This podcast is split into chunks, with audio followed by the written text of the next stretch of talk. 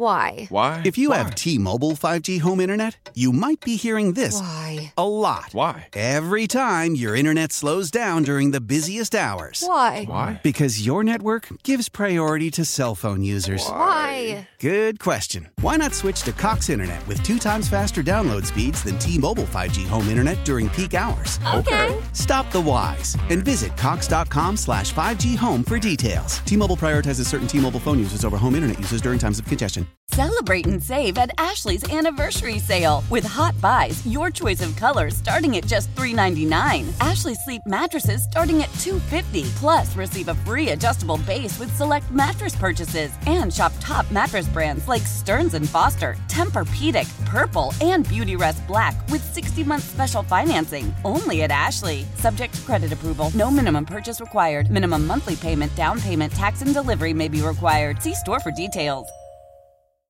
I asked this question off the top of the show, and it's a very simple one, but I think it is kind of how a lot of Steelers fans and Steelers media are probably feeling right now.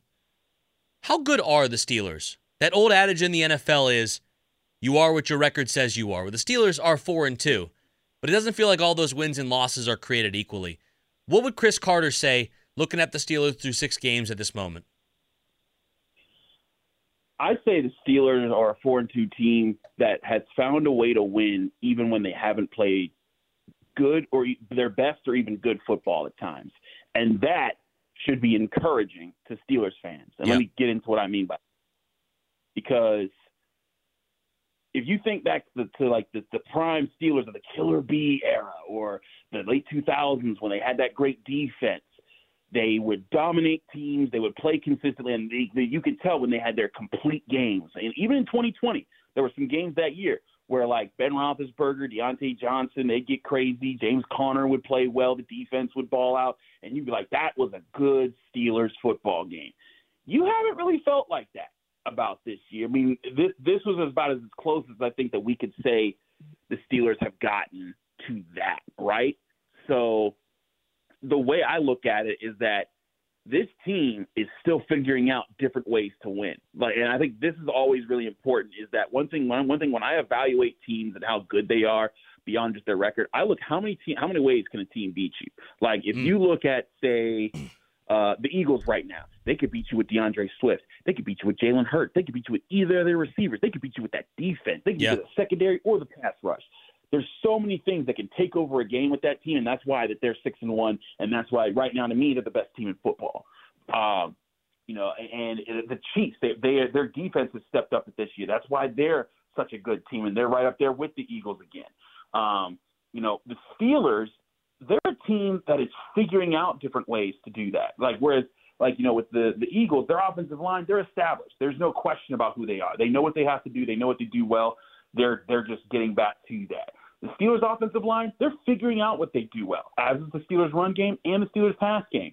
And I even think the Steelers run defense with all the new linebackers they have, all the new interior defensive linemen they've added, uh, and even the secondary. So many parts of the Steelers are very much figuring out how to work with each other. But while they're figuring that out, they're winning football games.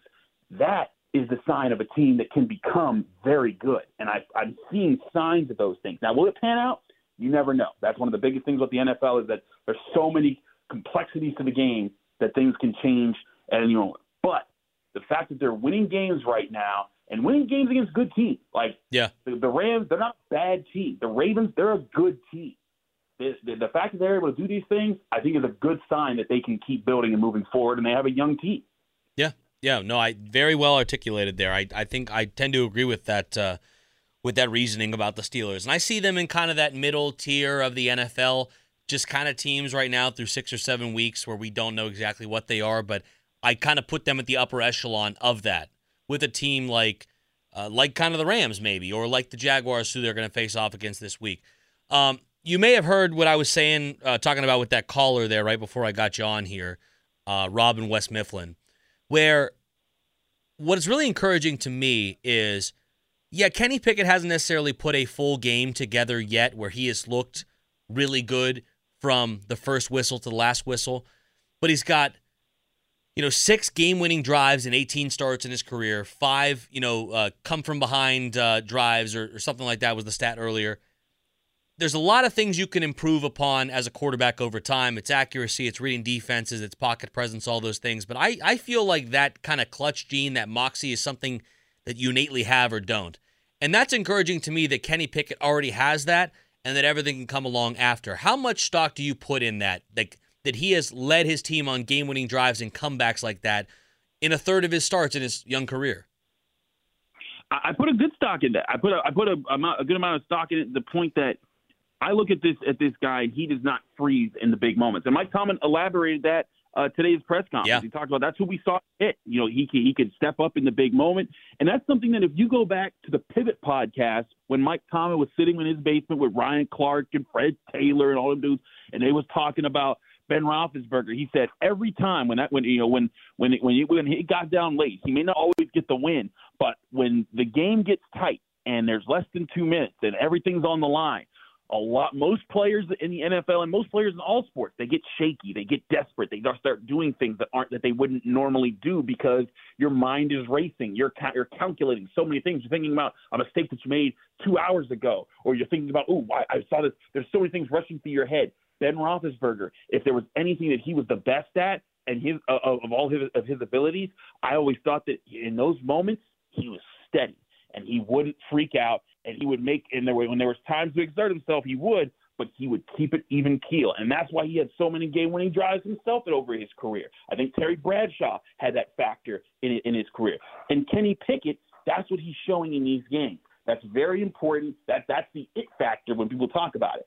The other aspect of this is that when he's doing that, he's not just doing it on plays where there's just single man coverage. I'm just throwing it to my guy and he's just making a play. He's deciphering defenses in those moments. Like there, and I broke this down with some of my film study that I put that out there on my Twitter account at Carter Critiques. But you know, looking over some things, there were concepts that were being thrown at him that were pretty complex, like different fake disguised zone looks or disguised man looks, and who was covering who. And he was understanding it and making good throws and putting it in good spots and doing it in rhythm with his offense. And those are things when I look at him like I put it on, like, okay, he can do these things. He can read the field. He can see what he's doing, what he needs to do in these situations. It's just about doing it consistently. And the crazy thing about football, and one of the things that makes it so hard to analyze, and one of the sports, I think it's one of the sports where stats sometimes matter less than other sports because people are so stat dependent on other sports. But there's so many moving parts in football, 22 guys in the field on every play, that you can't just rely on stats. You got to look at every component of the play. That's why film study is so important in the NFL and in all levels of football. And when I look at it, I'm like, man, you could just chalk it up and say he's a good fourth quarter quarterback and he's a bad every other quarter quarter quarterback. And that's you know uh, you know as far as stat wise, that is true. But what is he doing in those moments that he's performing well, and how can he expand upon them? That's going to be the determining factor to see can Kenny Pickett become a complete quarterback and become that franchise quarterback the Steelers see him developing into, expanding on the things that he's reading and executing in, in, uh, on different looks consistently throughout the game. At Pitt, that's what he did. And Kale, you were watching him at Pitt. Yeah. He wasn't always the superstar that he was his last year. But and a lot of people think, oh, he just turned into his last year. I really think in 2020 he turned that corner, and it was just the, the, the Panthers receiving corps wasn't up to par yet. They had they they led the country in drops. The offensive line was still coming together. They were still figuring things out. Mm-hmm. So Kenny Pickett was very much carrying that 2020 team a lot that year. But in 2021, when his offensive line came together, and Israel Abanikanda became a star running back, and the and the receiving corps got really good. And Jordan Addison became a superstar. Then you saw what the real Kenny Pickett could be in college, and I think that's what we're working on in the NFL right now. Is the Steelers are working to see when can you get the real Kenny Pickett in the NFL. And who knows? Maybe they're seeing that right now. But I think there's a there's there's a lot of things that he's putting together and becoming more consistent at in the NFL, and that's going to translate to a much better career for him as he continues to grow. Joined by Chris Carter here, the Locked On Steelers podcast and the Pittsburgh Post Gazette. Chris, I thought one of the big things from uh, Sunday's game was the job that they did schematically in limiting both Cooper Kupp and Aaron Donald, the two best players on the Los Angeles Rams. They basically took them out of the game on their respective sides of the football. From your film study, your analysis, what did the Steelers do specifically to limit Aaron Donald and to limit Cooper Kupp that, you know, maybe could be something that they can build on for the future, but also was so pivotal in that win? Well, with Aaron Donald, when they ran the ball, they were running away from Aaron Donald. They oh, pretty like, simple. you're- They should probably do that more often. Everyone should.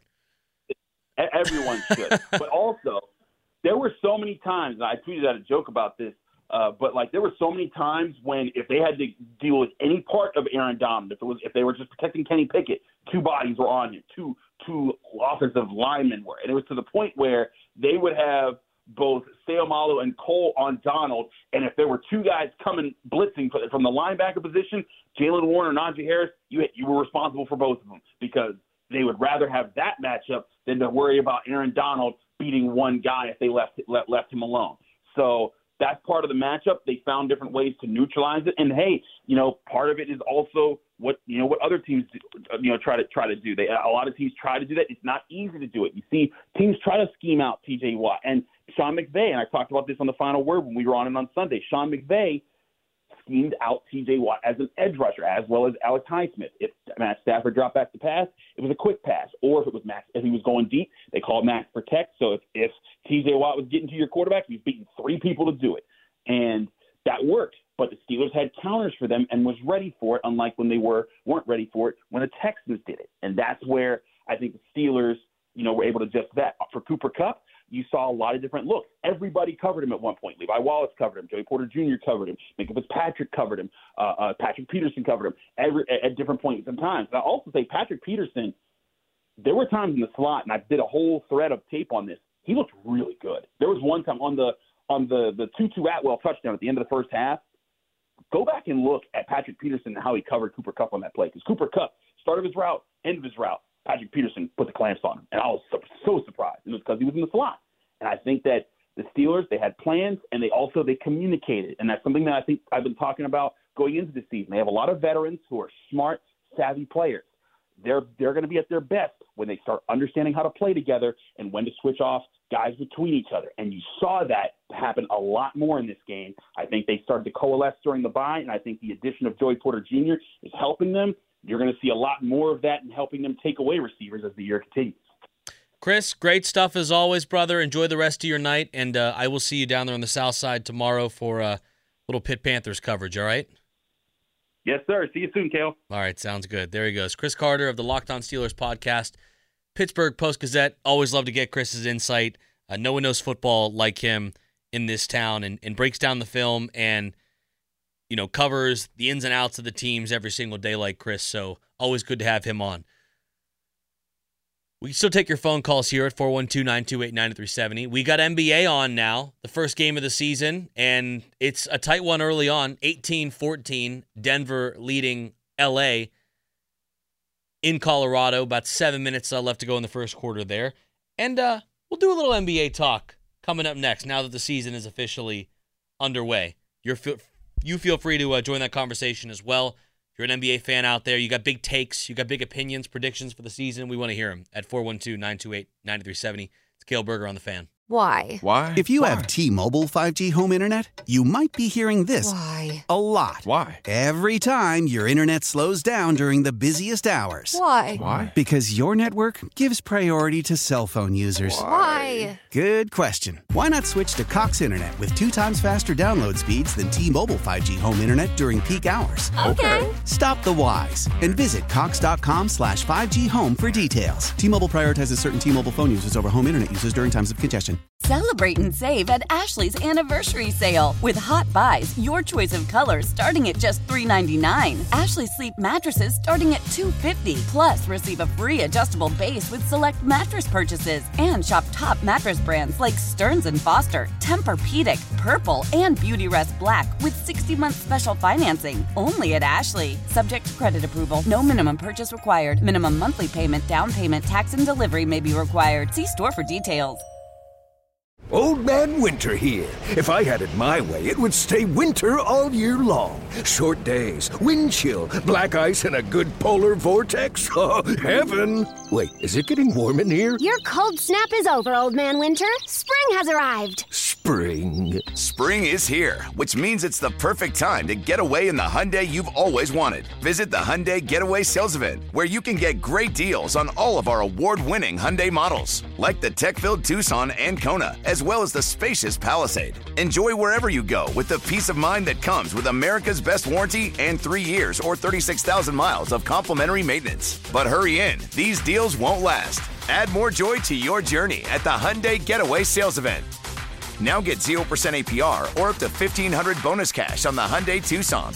Now, during the Hyundai Getaway Sales Event. Offers end soon. Call 562 314 4603 for details.